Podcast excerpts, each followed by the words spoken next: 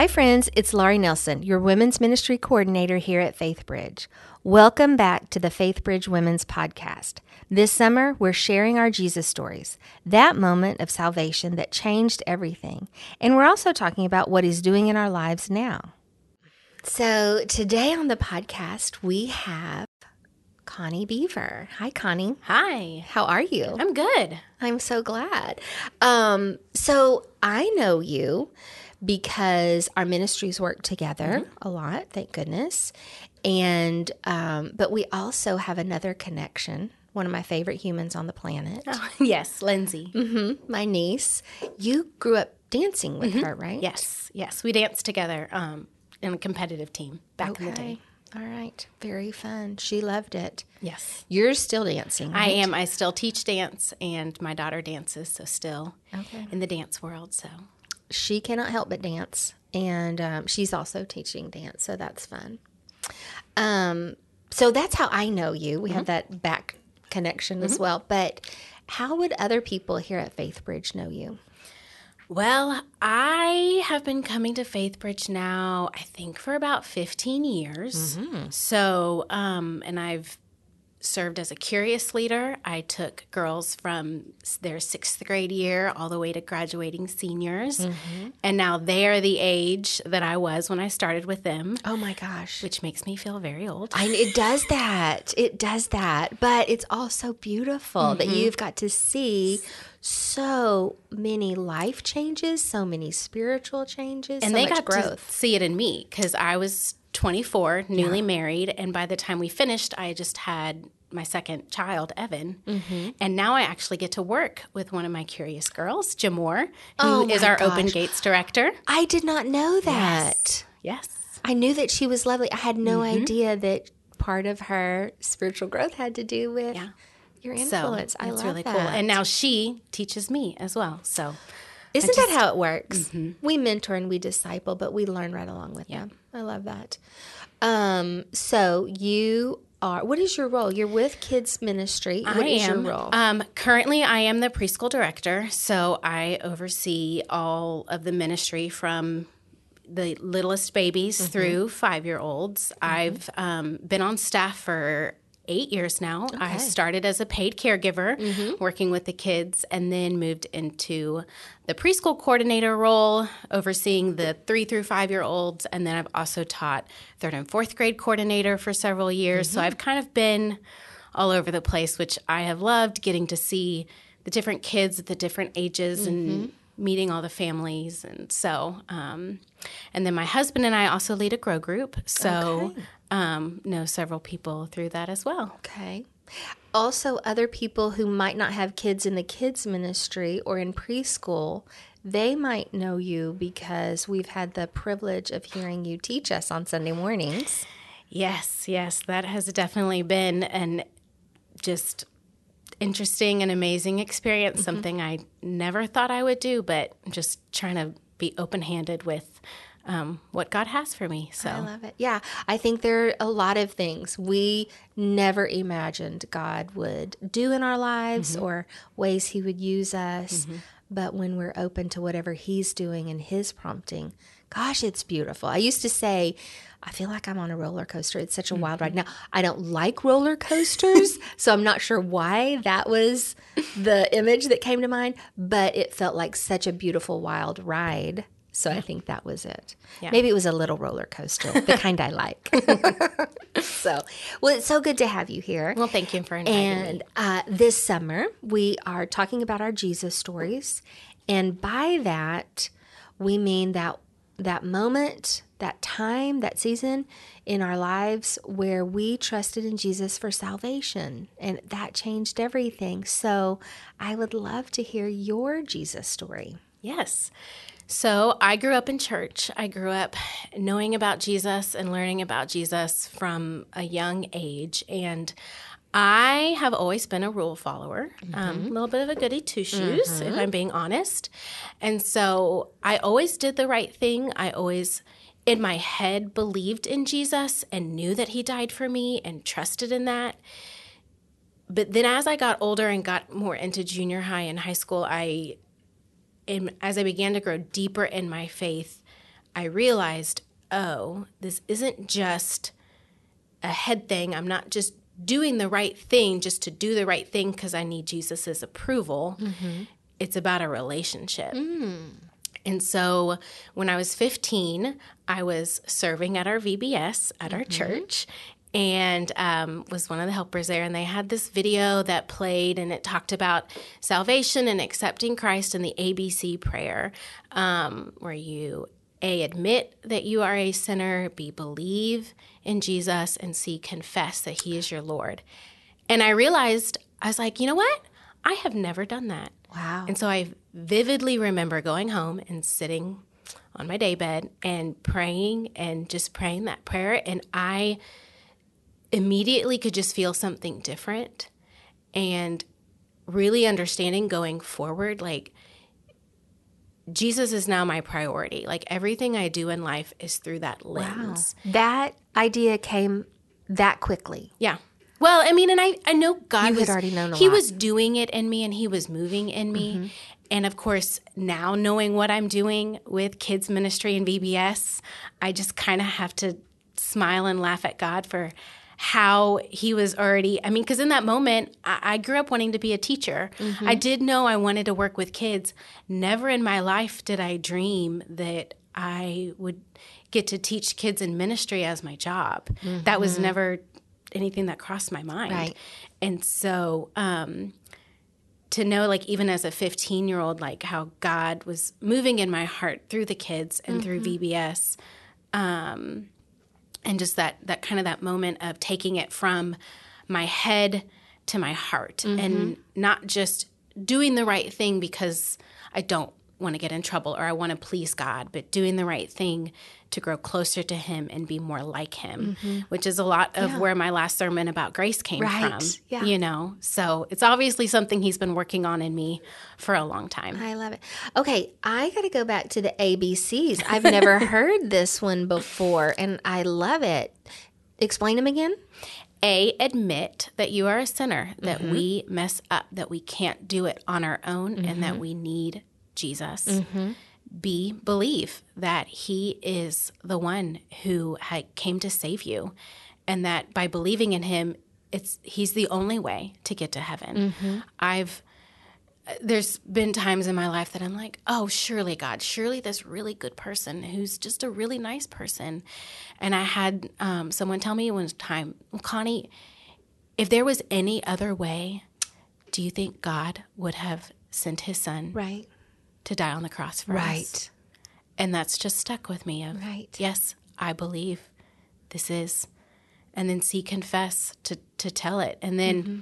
the other fun part of my story is that I got baptized on my sixteenth birthday wow. by Doctor George Watson, who now oh. is on staff here, and I get to work with as a colleague. It's taken me a while to actually call him by his first name. Uh-huh. But that's so fun. So he is the one who...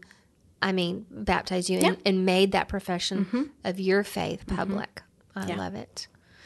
Um, you know, what's interesting, one of the interesting things about your story is that you were actually doing ministry. You had known about Jesus. You had known, you know, been going to church for your whole life. Mm-hmm. Okay.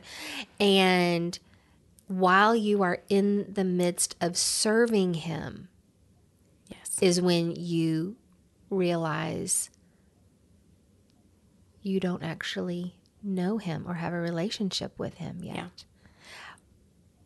I think that there are lots of people like that in our world. Yeah. In, in even at FaithBridge. Yeah. What would you say to someone who is actually serving in some capacity, whatever capacity, but recognizes I haven't done the A B Cs either? What would you tell them? I mean, I, and I've thought about this because I do know of several people very close to me in my life who I think if I asked them, hey, did Jesus die for you? They would say, yes. Mm-hmm. Do you believe that you have to know Jesus to go to heaven? Yes. But I know that they don't take it any further than that. Uh-huh. So the first thing I would say is, how does knowing J- Jesus make your life different? Okay. And does it? You know, because if you look at your life and you think, man, I don't know that knowing him would change anything I'm doing, or, or that kind of would maybe make me stop and think. Yeah. And even now I ask myself all the time, what is God teaching me right now? Mm-hmm. And if I don't have an answer to that, that's kind of a check for myself mm-hmm. and my heart of, okay, I need to get back to talking to mm-hmm. him and, and asking him, hey, God, what are you need, teaching me right mm-hmm. now?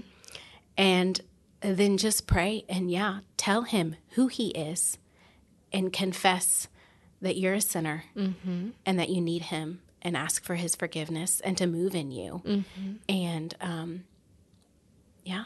What if they find that embarrassing to realize that they've gone all this time and haven't, you know, I don't want to say checked it off the list, yeah. but it's a big fat check to check off your list to actually know and, and enter into a relationship with Jesus.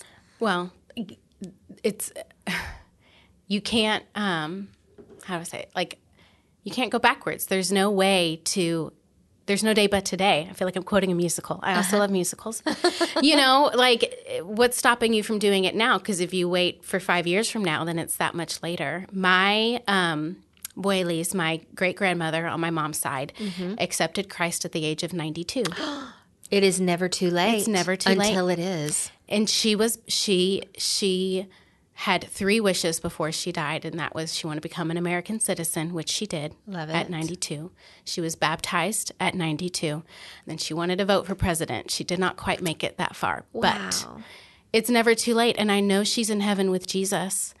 And um, so, yeah, it's it's never too late to let him work and move in your life. Yeah, I love that. Um, one of the things that you said reminds me of this passage, and I want to get it just right, um, but it's in John seven thirty-seven.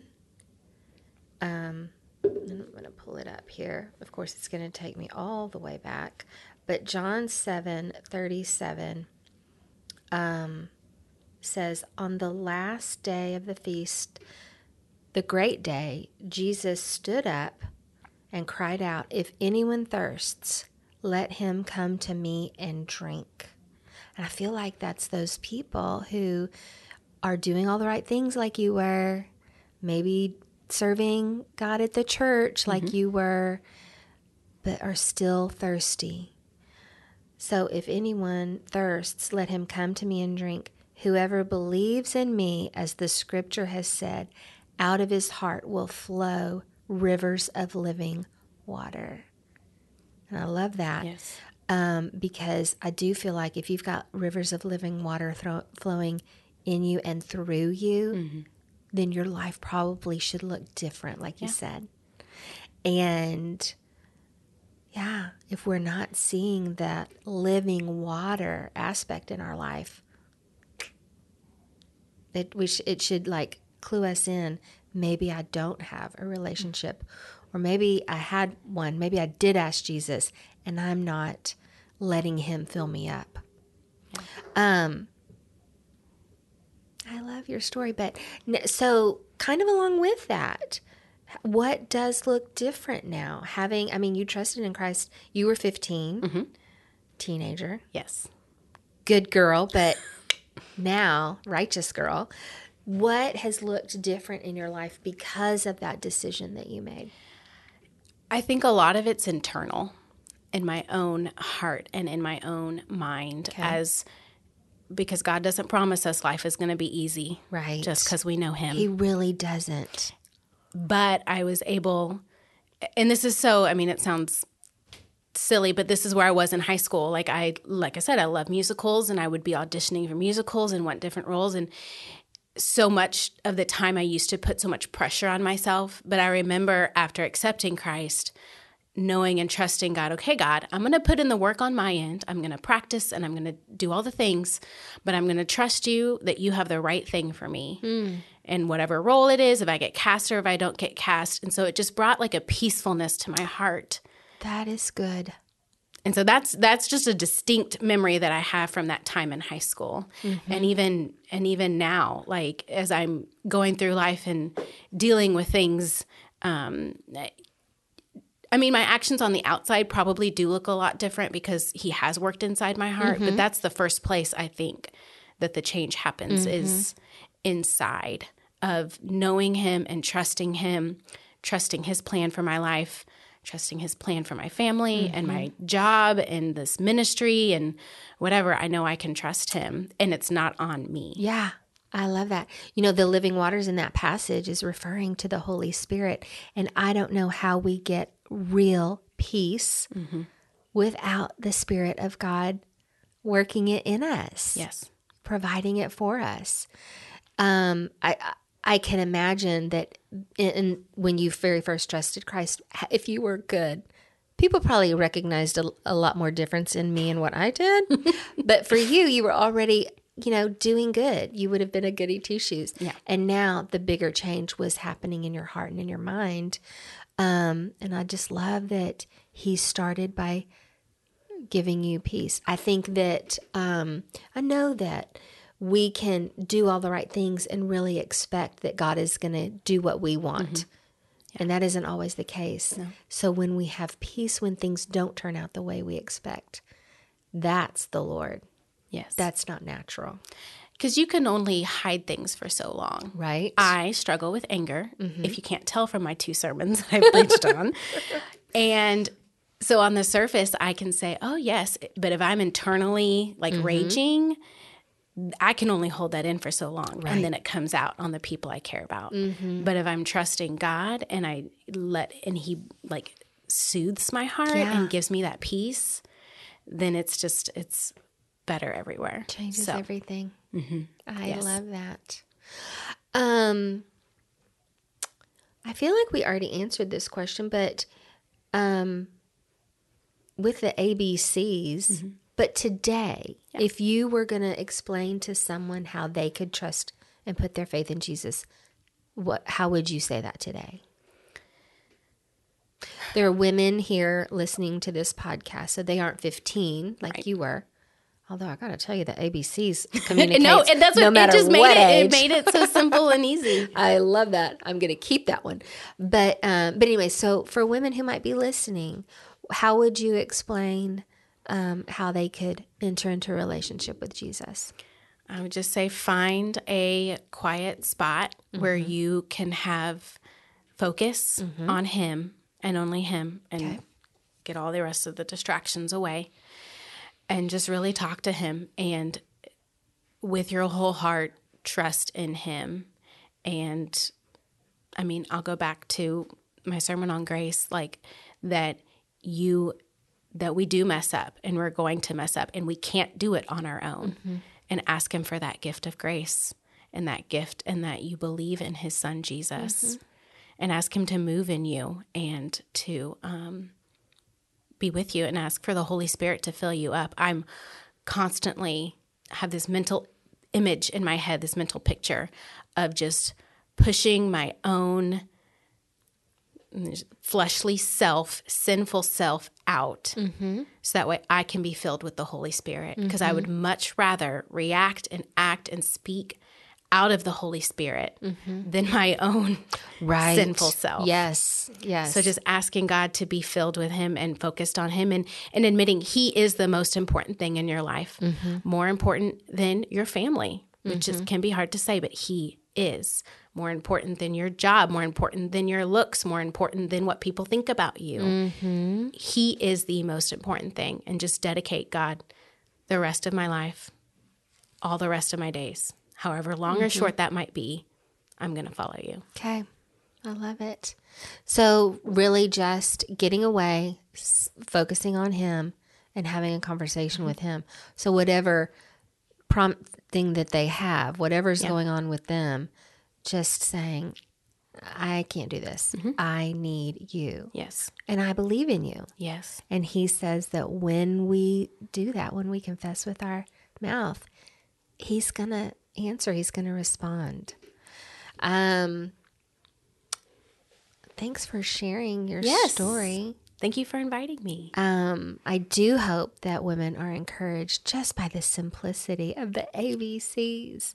I mean, even if there's anyone here who doesn't know Jesus, that's an easy way yeah. to put the pieces together and to trust. But for moms who have little ones, mm-hmm. who have questions, or even friends yes. who may not you know, be in the church. That's an easy way to communicate the gospel of Jesus. I love it. Well, Connie, thank you so much for sharing your story. I thank hope you. It encourages others as it encourages me. Me too. And we will be back next week with another story from another FaithBridge woman.